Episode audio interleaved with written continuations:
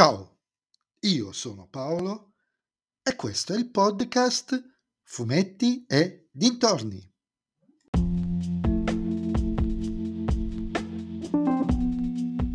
In questo episodio del podcast vi parlerò del secondo volume da libreria di Attica, scritto e disegnato da Giacomo Cason Bevilacqua, edito ovviamente dalla Sergio Bonelli Editore.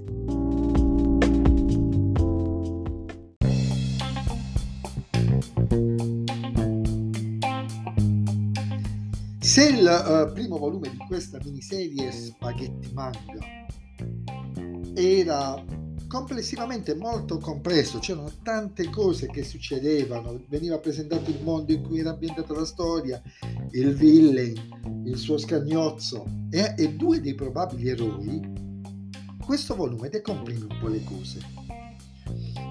E quindi l'autore si prende il giusto spazio per introdurre il nuovo membro della POS, praticamente l'intero albo è dedicato a lui, e cominciare a provare a sviluppare meglio la trama e i misteri che circondano i vari protagonisti. Perché c'è la conferma che tutti vengono da Attica, manco fosse Roma, cioè porca miseria, caspita è Attica, e il, loro, il collegamento tra di loro è molto forte Inoltre, nel, già l'avevamo visto nei prologhi, nel, non nel prologo, nell'epilogo del precedente volume, il prossimo volume dovrebbe introdursi quantomeno un, un personaggio abbastanza strambo. Però devo dire che ci sono un po' di cose che non mi hanno convinto e mi hanno convinto quantomeno poco. I personaggi al momento sembrano come caratterizzazioni abbastanza monocordi. Ognuno sembra ricoprire un ruolo e un carattere preciso, come nei vecchi giochi di ruolo, quasi tagliati con l'accetta sono.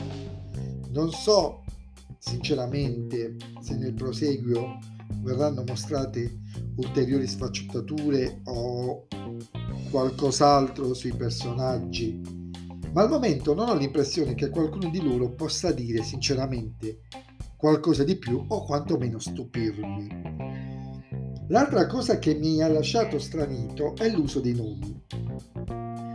Uno dei personaggi che appare in questo volume si chiama Vito, cioè Vito è il santo patrono del mio paese, un nome latinissimo, che in una serie dove c'è chi si chiama Jimmy Jim, Chino, ma è il presidente di una città greca, cioè o la dottoressa Drumpf, che sembra uscita da un libro di Harry Potter, uno che si chiama Vito sembra stonare tantissimo. Il nome Vito, tra l'altro Vito Maina, cioè mancava solo che uscissero i panettoni, no, non lo so, boh, è una mia.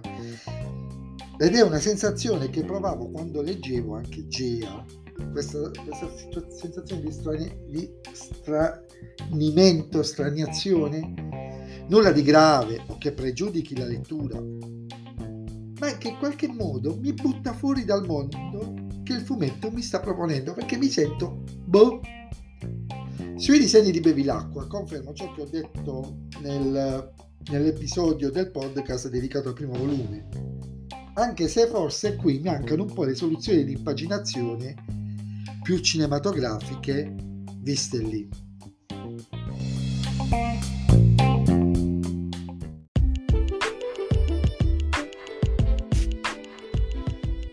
E anche questo episodio del podcast è terminato, mi risentirete nel prossimo episodio.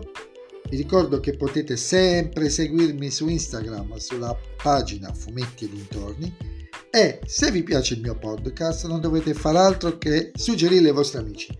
Se non vi piace il mio podcast allora suggeritelo a chi non sopportate. Ciao a tutti!